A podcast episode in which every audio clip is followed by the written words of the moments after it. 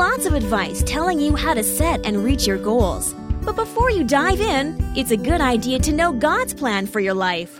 Find joy in pursuing the next steps God has for you in Dr. David Jeremiah's new book, Forward Discovering God's Presence and Purpose in Your Tomorrow. God does have a perfect plan for you, and it's time to embrace your life's purpose. It's time to move forward. Learn more at davidjeremiah.ca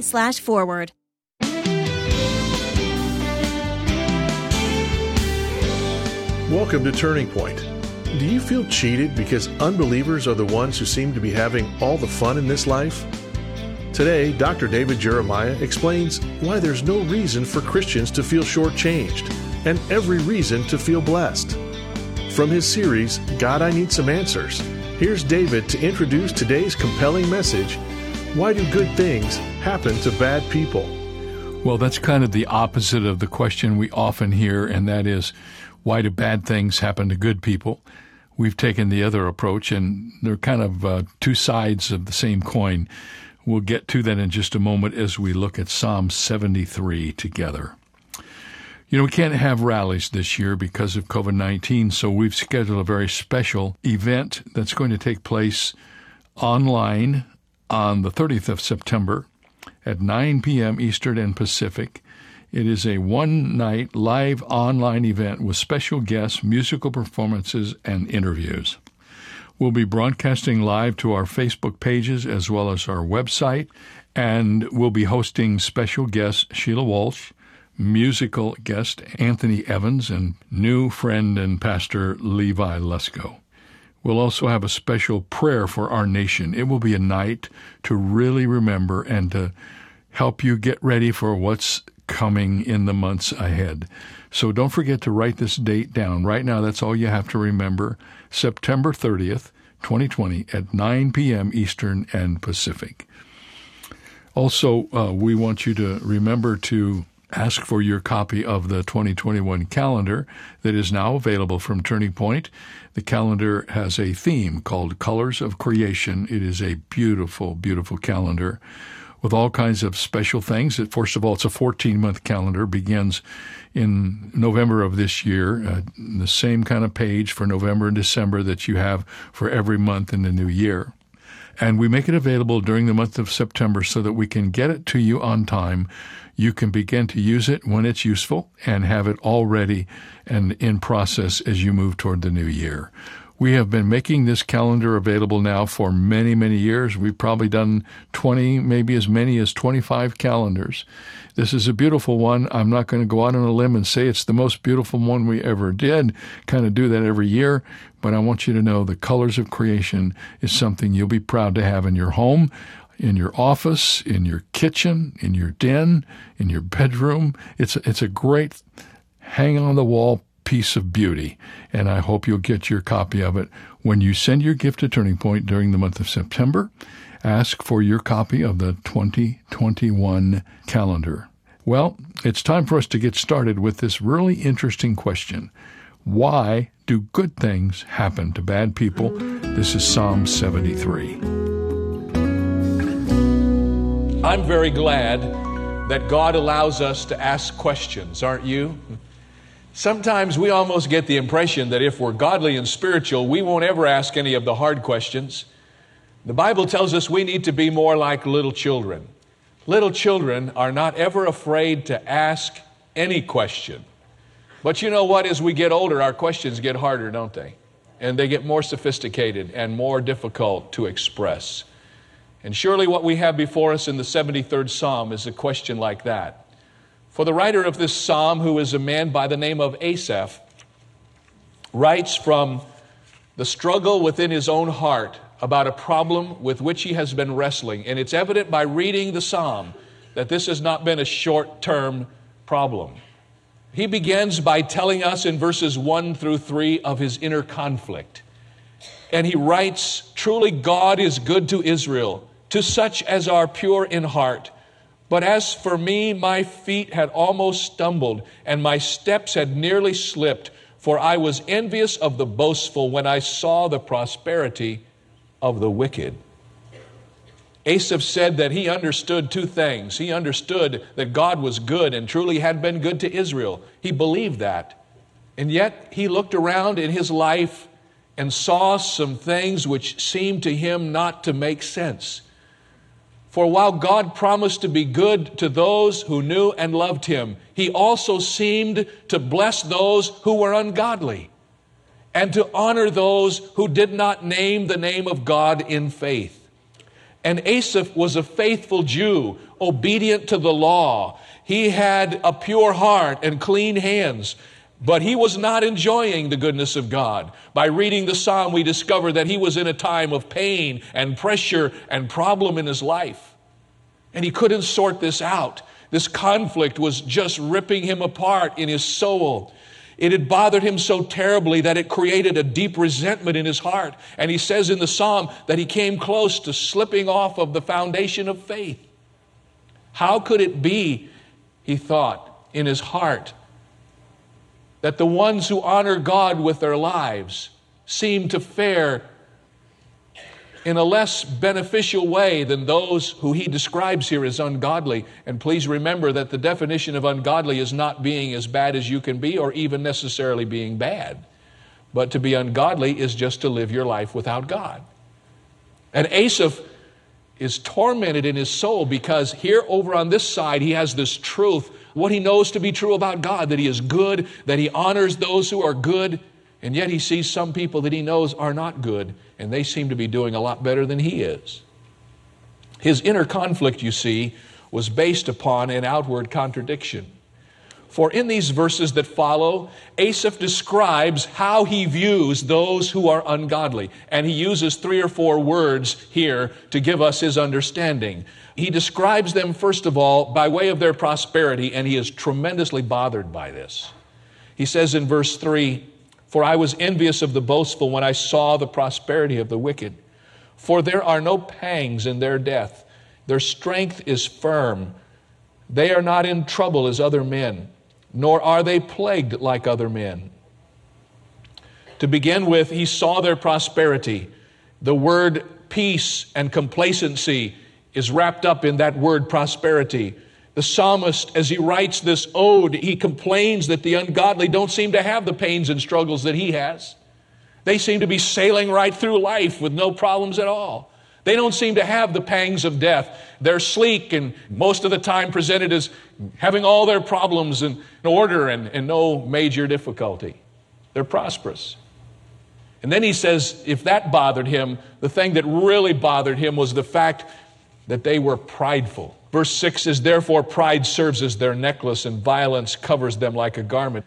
Asaph said it would be bad enough if God seemed to be blessing those who did not honor him, but the ones who are benefiting like that are walking around boasting about all the stuff they have and all the things they have gotten and all of the progress and the prosperity they have in their life. And they're, in a sense, they're shoving it down your throat. And then he goes on to say that not only is he bothered by their pride, he is bothered by their profanity. Notice verses 8 and 9, he says, They scoff and speak wickedly concerning oppression. They speak loftily. They set their mouth against the heavens, and their tongue walks through the earth.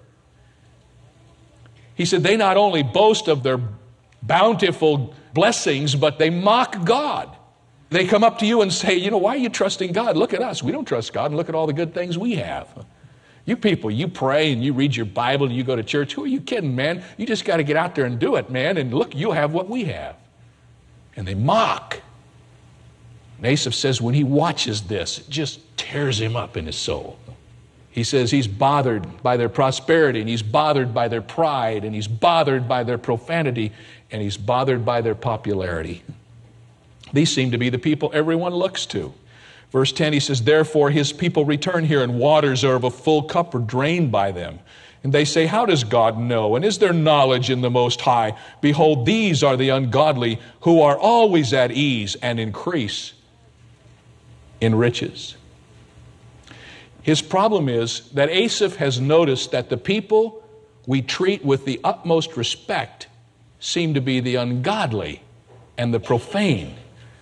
In fact, His inner conflict, which is based on this outward contradiction, explodes in verses 13 and 14. And he says this Surely I have cleansed my heart in vain and washed my hands in innocence, for all day long I have been plagued and chastened every morning. Do you get what he's doing? He's really now beginning to feel sorry for himself. He said, Lord, I'm doing right. I'm trying to live for you. I've cleansed my hands. I've tried to walk in a godly way. And look at how all these people are prospering. And look at what's happening to me. And I sometimes wonder, Lord, maybe this is all meaningless.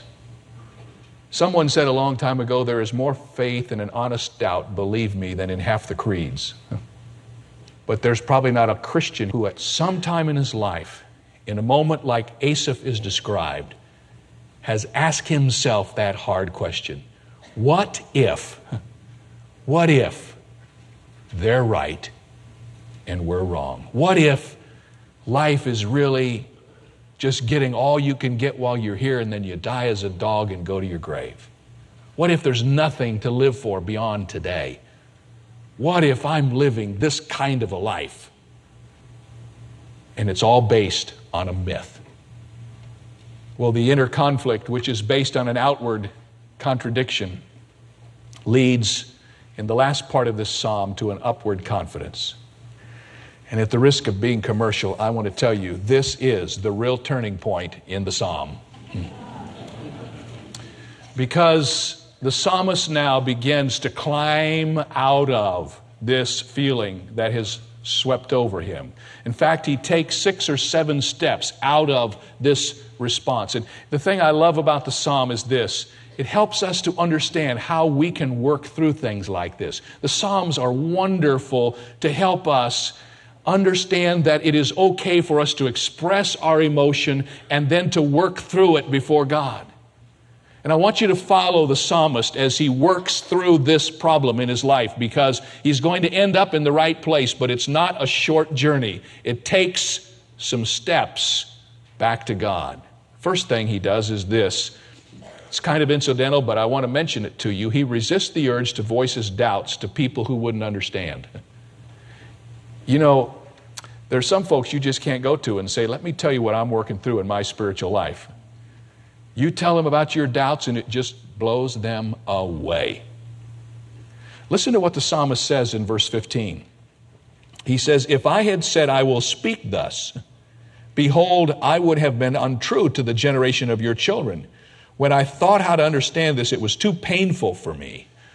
The psalmist says, You know, I, I, wanted to tell somebody about this. I wanted to express how I was feeling about the prosperity of the wicked, but I was afraid to do it because I was afraid that if I did, I would lead some of your children astray. Maybe they couldn't understand my doubts, and so I just kept quiet. Whatever else you want to say about Asaph at this point, he's got a nugget of faith there, doesn't he? There's an evidence that he's got a little bit of something going on in his life. He's at least sensitive that he doesn't want to take anybody else down the path that he's gone down in his frustration and unbelief. But then the key ingredient takes place. Step number two, he returns to the presence of God. Notice verse 17.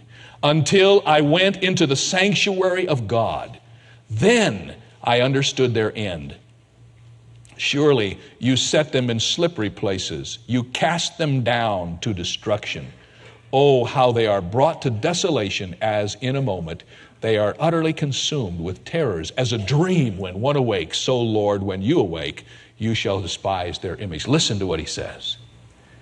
By going into the sanctuary, Asaph puts himself in the presence of God. Now, watch carefully.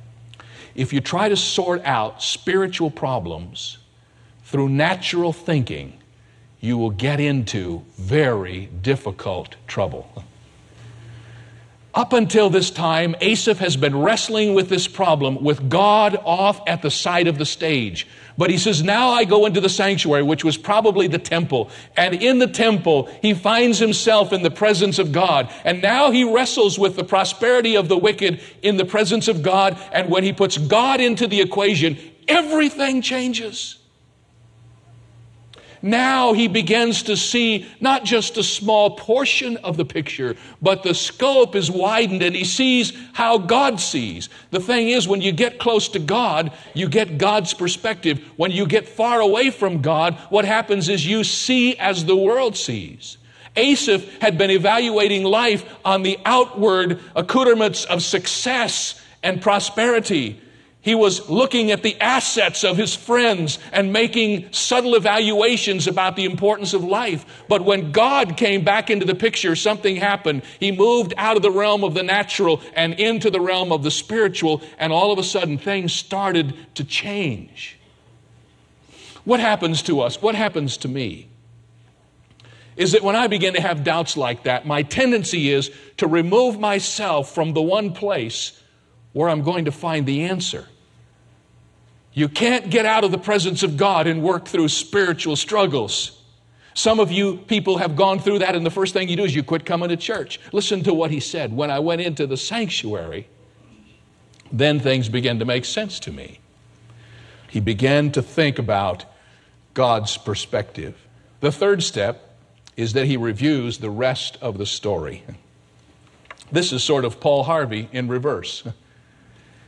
The rest of the story. You see, what happened to Asaph was this he only saw a little slice out of the life of these people who appeared to be prosperous. He saw their toys and their trinkets, he saw what looked like success, he saw all of the outward aspects of prosperity, and he made his judgment on the basis of that part of the picture. But when he got into the presence of God, then he began to see the lives of these people in their totality. And what he sees is this he sees that they're on a slippery place, that they've been cast down to destruction, that they are brought to desolation as in a moment, that they are utterly consumed with terror, and it's like a dream. When the dream is over, there's no reality to what happened in the dream. Asaph saw the future judgment of these people he thought were so successful he discovered that without God, men cannot have inner strength, and that what looks like success is often just a mirage. And so the psalmist is trying to help us get a picture of the real story. He tells us, step number four, that when he made this evaluation, he reevaluated his own life. Verses 21 and 22, he says, Thus my heart was grieved and I was vexed in my mind. I was so foolish and ignorant. I was like a beast before you. You know, one of the things that's good is when you realize you've made a mistake or you haven't thought through something correctly, it's good when you realize that to realize why you did it so you don't do it again. So you're not like the person who, instead of having 25 years of experience, had one year of experience 25 times. You know people like that? Lot of folks live their Christian lives like that. You know, they get one year of Christian experience 25 times because they keep doing the same thing wrong, one time right after the other. Well, the psalmist is not going to do that. He's going to back away from this whole thing and say, you know what, as I evaluate what happened, let me tell you where I'm at. Boy, do I feel stupid. Do you ever feel like that? Anybody here beside the pastor ever say on any occasion, boy, do I feel stupid? And the psalmist says, I feel stupid and I feel ignorant. There's a whole lot of things I could have known that I didn't know.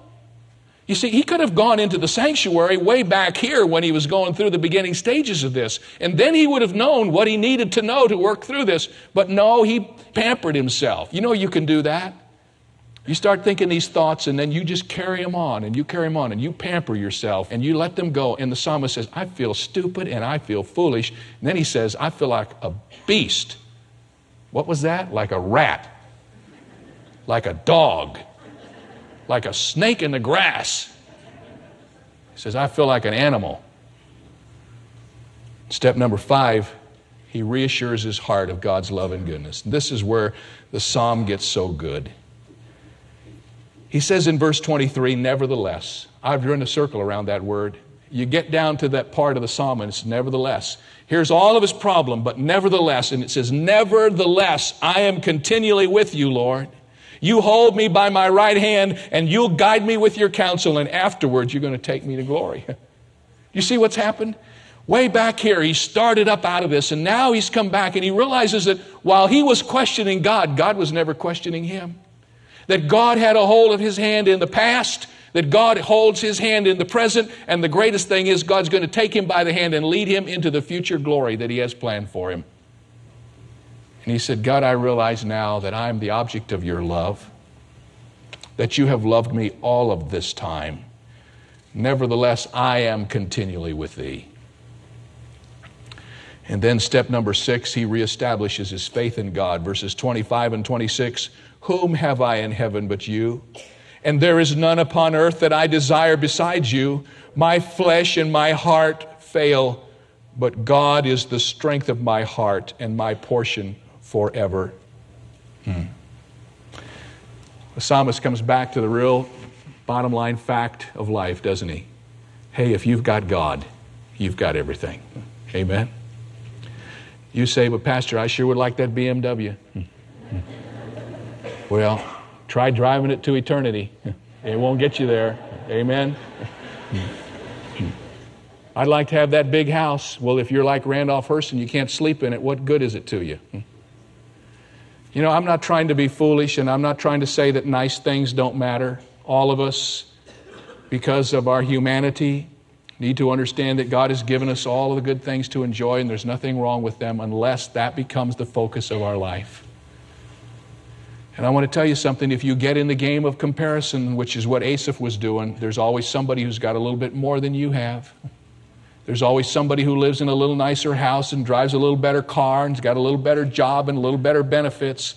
And if this is a game of comparisons, there's no way you can ever find peace.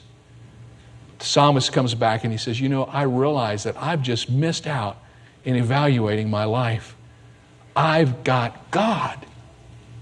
And what else could I ask for? You know the difference? Here it is, folks. The world is into price tags, God is into value. Does that grab you? The world is into price tags. But God is into real value. God doesn't have price tags, God deals with genuine value. When you have God, you've got the genuine article. You don't have to be examining price tags. The world loves to show you how much it cost. God loves to tell you how much it's worth when you've got God. And you may be listening to my voice today and you say, Pastor Jeremiah, I'm so poor. I've hardly got enough to keep body and soul together.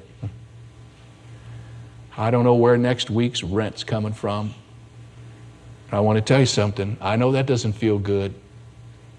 But if you have a Heavenly Father who knows and loves you, you know He's going to take care of you. And you know He cares about you. And you know that in Him you have the most valuable relationship that is possible to man. So the psalmist, step number seven, resolves to stay near God. Listen to this. For indeed, those who are far from you shall perish. You have destroyed all those who desert you for harlotry, but it is good for me to draw near to God. I have put my trust in the Lord God that I may declare all of your works. Take this psalm apart and go back and read all the things that Asaph said about the wicked at the beginning, and then write down all the things that he said about them at the end. Write down all the things that he said about the godly at the beginning, and write down all the things he said about them at the end. And what you'll see is that when Asaph got into the presence of God, everything got flip flopped. and now he sees the wicked for what they are. They're going to perish. They're not prosperous. They're going to perish. You see the difference? And the godly who seem to be suffering, they're going to be taken to glory by the hand of God Himself. And the only difference, the only difference was that Asaph got back into sync with God. Mm. And you know, that's the great news of the Bible that God is a God of second chances, that He allows us to come back even when our leaving is so onerous uh, to Him. He brings us back out of His kindness and mercy and grace. When we come back, He forgets about what's happened in the past and He offers us His forgiveness and love for the future. And uh, what a great testimony to the grace and mercy of God. Tomorrow, here on Turning Point, we're going to talk about how to be truly forgiven, and we're going to use the experience and the writing of David to teach this principle. Tomorrow, Psalm 32 and Psalm 51, the story of David and his forgiveness. Hey, friends, we have a beautiful resource for the month of September. It's the 2021 Turning Point calendar called Colors of Creation and uh, it's available to you during this month only. And uh, here's what you do you send a gift of any size to Turning Point. We encourage you to be generous, as generous as you can be, but you do what you can do. And when you do it, you ask for this beautiful calendar. It will show up at your doorstep before you know it. You're going to love this and you're going to use it, and it'll be something you'll want to look at every day in the year to come. Thanks for listening. We'll see you tomorrow. For more information on Dr. Jeremiah's current series, God, I Need Some Answers, please visit our website where we offer two free ways to help you stay connected our monthly magazine Turning Point and our daily email devotional. Sign up today at davidjeremiah.ca slash radio. That's davidjeremiah.ca slash radio. Or call us at 800 946 4300. When you do, ask for your copy of our 14 month 2021 calendar, Colors of Creation highlighting God's breathtaking handiwork. It's yours for a gift of any amount. You can also purchase the Jeremiah Study Bible in the English Standard and New International versions, as well as in standard or large print in the New King James, with helpful notes from over 40 years of study by Dr. Jeremiah. Visit davidjeremiah.org slash radio for details.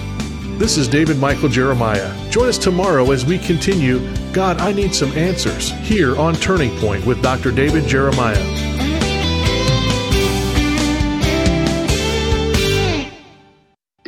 Turning Point presents the Jeremiah Study Bible, drawing on more than 40 years of study by Dr. David Jeremiah. Take your personal Bible study deeper with unique introductions to each book of the Bible. 55 full page articles exploring the essential themes of the Christian life. 8,000 study notes with insightful and practical content, an extensive cross reference system, and helpful sidebars that extend to topics beyond the study notes. You can also take advantage of online resources available to you at jeremiahstudybible.com.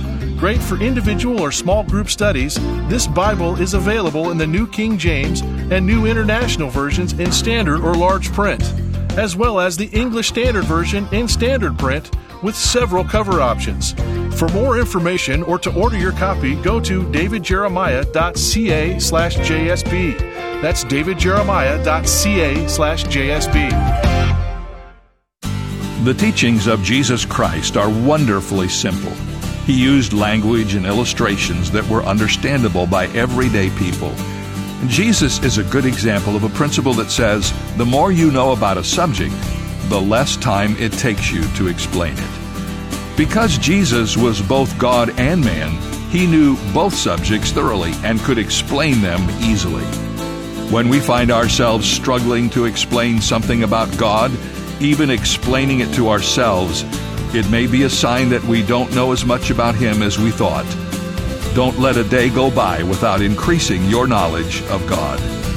This is David Jeremiah, encouraging you to get on the road to new life.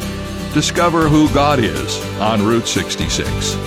Route 66, driving the word home. Log on to Route66Life.com. Start your journey home today.